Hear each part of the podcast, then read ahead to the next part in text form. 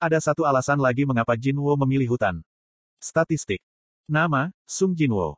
Level, 51. Kelas, Monarch of Shadows. Gelar, Wan Hu. Kurung buka. Satu more.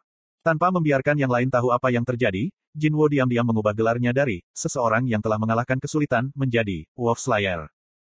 Wolf Slayer, satu more. Semua statistik meningkat sebesar 40% terhadap monster tipe binatang buas. Gelar yang diberikan kepada pemburu yang berpengalaman dalam membunuh serigala. Sudah waktunya untuk memamerkan buff yang seperti ceat ini. Asteris ding, asteris. Monster tipe binatang buas telah muncul. Efek dari gelar, Wolf Slayer, telah diaktifkan. Mengkonfirmasi atributnya yang meningkat, Jinwo tersenyum. Baiklah. Pada saat itulah, para hunter lainnya berteriak. I ini beruang. Beruang es. Setelah mencium bau manusia, beruang es perlahan-lahan berjalan ke arah mereka. Bagi binatang buas, mereka adalah musuh yang telah menyusup ke wilayahnya. Beruang es itu tak memandang mereka dengan baik. Gul. Beruang es itu memamerkan giginya dan menggeram, taringnya sebening es. Binatang itu berdiri, menjulang tinggi di atas para hunter. Itu hampir menutupi seluruh penglihatan mereka. Ah. Meskipun terlihat seperti beruang kutub, binatang itu dua kali lebih besar, dan yang menghiasi dadanya adalah mana kor yang merupakan tanda dari monster. Ruar. Raungan kuat yang bergema di daerah itu. Mendengar aumannya, para hunter membeku kecuali Jinwo. Park Hijin mengerutkan kening. Apa maksudmu? Yang harus kita khawatirkan adalah beruang es. Apakah itu sesuatu yang bisa dikatakan, sambil melihat binatang buas di depan mereka? Dia telah jatuh cinta, pada apa yang dinamakan Sung Jin Wo sebagai logika. Melihat beruang es secara langsung, dia sekarang yakin. Kita seharusnya tak memasuki hutan ini. Merasakan bahaya, Park Hijin melangkah di depan party dan berteriak. Aku akan menarik perhatiannya, semuanya ah. Sebuah kekuatan yang kuat menyambar tudung mantelnya dan menariknya kembali. Dia hanya bisa menjaga keseimbangannya, sambil diseret mundur. Setelah menenangkan diri, dia mendongak dan melihat Jin Wo di depannya. Ah, apa? Jin Wo mengacungkan jari padanya. Aku akan mengatakan ini sekali. Semua monster yang muncul adalah milikku. Dia tak bisa berbagi poin pengalaman yang berharga. Bagi Jin Wo, beruang kecil yang imut ini hanyalah hidangan pembuka, sebelum hidangan utamanya. Yang mana itu adalah para White Walkers. Hah? Park Hijin tak bisa menyembunyikan kebingungannya. Apakah dia dengan serius menarikku kembali, untuk menghadapi itu sendirian? Dua hunter kelas mage cerang juga menghentikan casting mereka dan menatap dengan ekspresi tercengang. Tak peduli seberapa kuatnya kamu, itu tetap saja monster tingkat tinggi. Jinwo mengabaikan protes keras yang datang dari wanita di belakangnya, dan perlahan berjalan mendekati beruang es. Hem, jika aku menggunakan dagger. Darah yang tumpah akan mengotori pakaiannya. Jinwo memanggil kedua dagernya, karena kebiasaan. Tapi, dia dengan cepat mengembalikan mereka ke penyimpanan. Sebaliknya, pria itu malah mengepalkan tinjunya. Aku tahu, aku bilang hanya akan menonton. Tapi situasinya berbeda sekarang. Aku yakin mereka akan mengerti nanti. Jinwo bertemu dengan tatapan beruang es. Ruar. Beruang es itu mengayunkan lengan seukuran batang pohon dengan kecepatan kilat. Wash.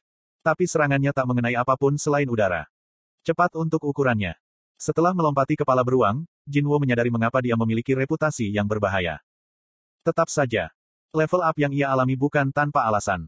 Sebelum beruang es itu mengangkat kepalanya, Jinwo menggunakan semua kekuatannya untuk memukul dahi hewan itu. Bam! Kepala beruang itu jatuh ke tanah.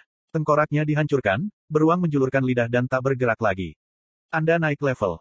Yosh! Jinwo merasa dia hampir naik level dan sadar, jika hal yang sangat tepat untuk menghentikan Park Hijin. Siapa? Siapa kamu?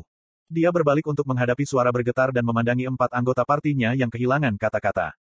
Jinwo menggaruk pelipisnya. Aku pikir, aku sudah membuatnya jelas tadi. Yah, mereka mungkin lupa, setelah melihat pemandangan yang mengejutkan. Jinwo dengan tegas mengatakan kondisinya lagi. Sekali lagi, tak ada pertanyaan. Jika kalian tak menyukainya, kalian bisa pergi. Petik 2. Jinwo menunjuk ke arah, ke mana tim Kim Chol pergi. Mencari mereka. Kata-katanya membuat Park Hijin sadar. Aku baru saja melihatmu membunuh beruang es dalam satu pukulan. Aku tak akan meninggalkan sisimu. Jantungnya berdetak kencang. Dia secara naluriah memilih Jinwo daripada Kim Chol. Tapi sekarang, dia menyadari betapa benarnya keputusannya itu. Dia membuat tekad setelah perhitungan yang cepat. Untuk meninggalkan tempat ini hidup-hidup, dia harus mengikuti Sung Jinwo. Sebelum Jinwo bisa berubah pikiran, dia cepat-cepat berbicara. Jinwo si, tolong jadilah pemimpin kami. Aku akan mengikuti apa pun yang kamu katakan. Aku juga bilang, aku tak akan menerima permintaan apa pun. Setelah beberapa saat, Jinwo mengangguk. Ketika dia memikirkannya, ini mungkin yang terbaik. Park Hijin berbalik ke sisa party. Karena Han Songyi dibawa ke sini oleh Jin Wo, dia mungkin tak perlu bertanya pada gadis itu. Dan dua hunter lainnya. Kalian berdua juga setuju, kan? Tiba-tiba perhatian terpusat pada mereka, kedua hunter itu melihat ke sana kemari di antara mayat beruang es, dan Jin Wo lalu mengangguk dengan penuh semangat. Sementara itu, di luar Red Gate, Hyun Gicheol menghapus keringat di alisnya dan memeriksa waktu. Baik Yon Ho bertanya. Sudah berapa lama? Sekitar tiga jam. Tiga jam, itu berarti tiga hari telah berlalu. Suara Baik Yonho terasa berat. Dari empat yang berkumpul di sini, hanya Baik Yonho yang benar-benar pernah mengalami Red Gate sebelumnya. Pria itu adalah salah satu dari S-Rang yang mewakili Korea Selatan. Bahkan bagi orang seperti dirinya, Red Gate bukanlah sesuatu yang bisa dianggap enteng. Dengan hati yang tenang, dia mengingat kembali kenangan saat itu. Teror Red Gate yang sebenarnya adalah, kenyataan jika bagian dalamnya terhubung ke dunia yang sama sekali berbeda. Ini pemandangan langka. Seorang Hunter S-Rang akan menceritakan pengalamannya dengan Red Gate. Ahn Sangmin, Jo Sung Chan, dan Hyun Gicheol semua bersemangat dalam perhatian. Di dalam Gate, kamu bisa berakhir di dunia gurun, dengan suhu melebihi 140 derajat. Atau mungkin itu akan menjadi dunia hutan, yang penuh dengan ular berbisa dan serangga beracun. Atau mungkin bahkan dunia es, di mana ujung jarimu akan membeku dengan cepat. Gul. Ketiganya yang mendengarkan menelan ludah. Masalahnya adalah jika sampai kamu memasuki gate, kamu tak akan pernah tahu, jika itu red gate. Ini berarti tak ada cara untuk mempersiapkan sebelumnya. Hari ini sama saja. Gate biasa telah memerah, setelah para hunter masuk. Entah terbakar di bawah terik matahari, diburu oleh serangga beracun siang dan malam, atau membeku dalam udara dingin. Yang lemah akan menjadi yang pertama mati. Tuhanku. Hyun Gicheol mengerang kecil tak percaya. Dan di lingkungan yang keras itu, kamu harus menghadapi monster. Hanya ada cerita yang menyampaikan situasi kelam para hunter di dalamnya. Tapi itu belum semuanya. Dan katakanlah, kamu entah bagaimana berhasil membiasakan diri dengan lingkungan. Masalahnya setelah itu adalah menemukan makanan. Paling tidak, itu beberapa minggu, paling lama beberapa bulan. Kamu harus menemukan makanan sendiri pada saat itu. Itu bukan tugas yang mudah.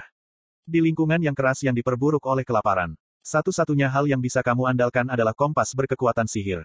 Itu adalah alat untuk menunjukkan sumber kekuatan sihir yang kuat. Mengalahkan bos adalah satu-satunya cara untuk meninggalkan Red Gate, adalah membiarkannya menjalani Dungeon Break. Bayangkan kamu hanya melihat kompas kecil itu dalam beberapa hari, minggu, atau bulan yang abadi. Apakah kamu pikir kamu bisa menjaga kewarasanmu? Petik 2. Ketiga pria itu menggelengkan kepala. Jika non-hunter biasa seperti mereka dilemparkan ke tempat seperti itu. Lupakan monster, lingkungannya saja sudah akan membunuh mereka dalam sehari. Katamu, tiga hari telah berlalu, kan? Iya, Atas konfirmasi Hyun Gicheol, Baik Yonho membuat wajah yang tragis. Jika sudah selama itu, semua hunter di bawah B rang kemungkinan sudah mati. Kim Chol adalah seorang arang. Tapi betapapun terampilnya arang, tak mungkin untuknya bisa melindungi seluruh partinya dalam situasi seperti ini. Paling tidak, kamu perlu S-rang di sana. Dan sebagainya. Yang bisa kita lakukan adalah berdoa agar peringkat tertinggi itu, bisa kembali hidup-hidup. Itu adalah kesimpulan yang lahir dari pengalaman. Di kepala Baik Yonho, Hunter Cerang dan di bawahnya, sama saja sudah mati. Kembali di Red Gate. Para Hunter Cerang dan di bawahnya sedang menikmati pesta di sekitar api unggun. Di atas api, sepotong besar daging sedang dimasak. Kamu tahu daging beruang ini? Ini agak keras, tapi tak terlalu buruk. Apa kamu mau lagi? Oh, terima kasih. Yun Gijong mengulurkan piring dan Go Myungwan memotong beberapa daging beruang es lagi, dan meletakkannya di piring. Ini adalah dua cerang dari party Jinwo. Park Hijin dan Han Songyi juga memakan daging beruang mereka. Uni, bisakah kamu memberiku lada? Kamu juga mau garam? Tidak, tolong lada saja. Entah bagaimana, mereka semua sudah terbiasa dengan Dungeon. Di samping api unggun, mereka bahkan memiliki tenda dan selimut untuk tidur. Mereka sebenarnya tak memiliki banyak ketidaknyamanan. Tidak. Dengan cara yang aneh, mereka hampir merasa nyaman. Seperti mereka sedang berlibur. Go Myungwan melihat sekeliling dan berbicara. Kamu tahu, bukankah rasanya seperti beruang es semakin jarang menyerang kita, belakangan ini? Park Hijin menjawabnya. Ya, itu karena ketua mengurus mereka. Kamu tahu, aku tak tahu dendam apa yang dimiliki pria itu terhadap beruang es. Tapi setiap kali aku melihatnya, itu sungguh menakutkan. Jujur aku berharap, jika ketua parti tak pernah menatapku seperti itu. Dalam waktu singkat, gelar Jinwo di antara rekan satu timnya telah berubah menjadi ketua parti. Merasakan ketidakhadirannya, Park Hijin melihat sekeliling dan bertanya. Di mana ketua kita? Yun Gijong mengangkat kepalanya yang terfokus pada piringnya dan menjawab. Dia bilang dia akan berpatroli ke sekitar sini. Apa? Park Hijin tak percaya. Untuk pergi berkeliling Dungeon tingkat tinggi sendiri. Apakah dia tak takut sedikit pun? Yun Gijong tersenyum lebar. Aku pikir, dia akan baik-baik saja, kan? Go Myungwan menambahkan. Serius, pria itu membunuh binatang buas tingkat tinggi dengan tangan kosong. Pria itu melanjutkan. Kamu tahu, sekarang setelah aku menyebutkannya, seberapa tinggi rangmu untuk bisa membunuh monster seperti itu, dengan tangan kosong. Keheningan menyelimuti kelompok itu. Tentu saja, mereka semua penasaran. Tapi mereka tidak ingin melanggar aturan utama kelompok mereka, bahkan ketika Jin Wo tak ada. Ayo terus makan. Atas kata-kata Park Hijin, semua orang mengangguk. Jin Wo sedang menyisir hutan dan berjalan melalui semak-semak. Itu, ada di sekitar sini. Dia merasakan kehadiran beberapa beruang es dari suatu tempat. Dia telah melacak sarang mereka sejak tadi malam. Dia telah memulai ini setelah menyadari, jika beruang yang menyerang semua datang dari arah yang sama. Berjalan di seluruh area, mata Jin Wo tiba-tiba berbinar. Ketemu. Di seberang semak-semak, dia melihat lusinan gua. Di setiap gua, dia merasakan lebih dari satu kehadiran. Yah, dia tak perlu menggunakan stats sense-nya. Tepat di hadapannya, banyak beruang es pergi keluar masuk gua. Pada hitungan kasar, ada sekitar 30 dari mereka. Itu benar-benar sarang beruang es. Sudut mulut Jin Wo naik. Dia sengaja datang sendirian. Ini akan menjadi peluang utama.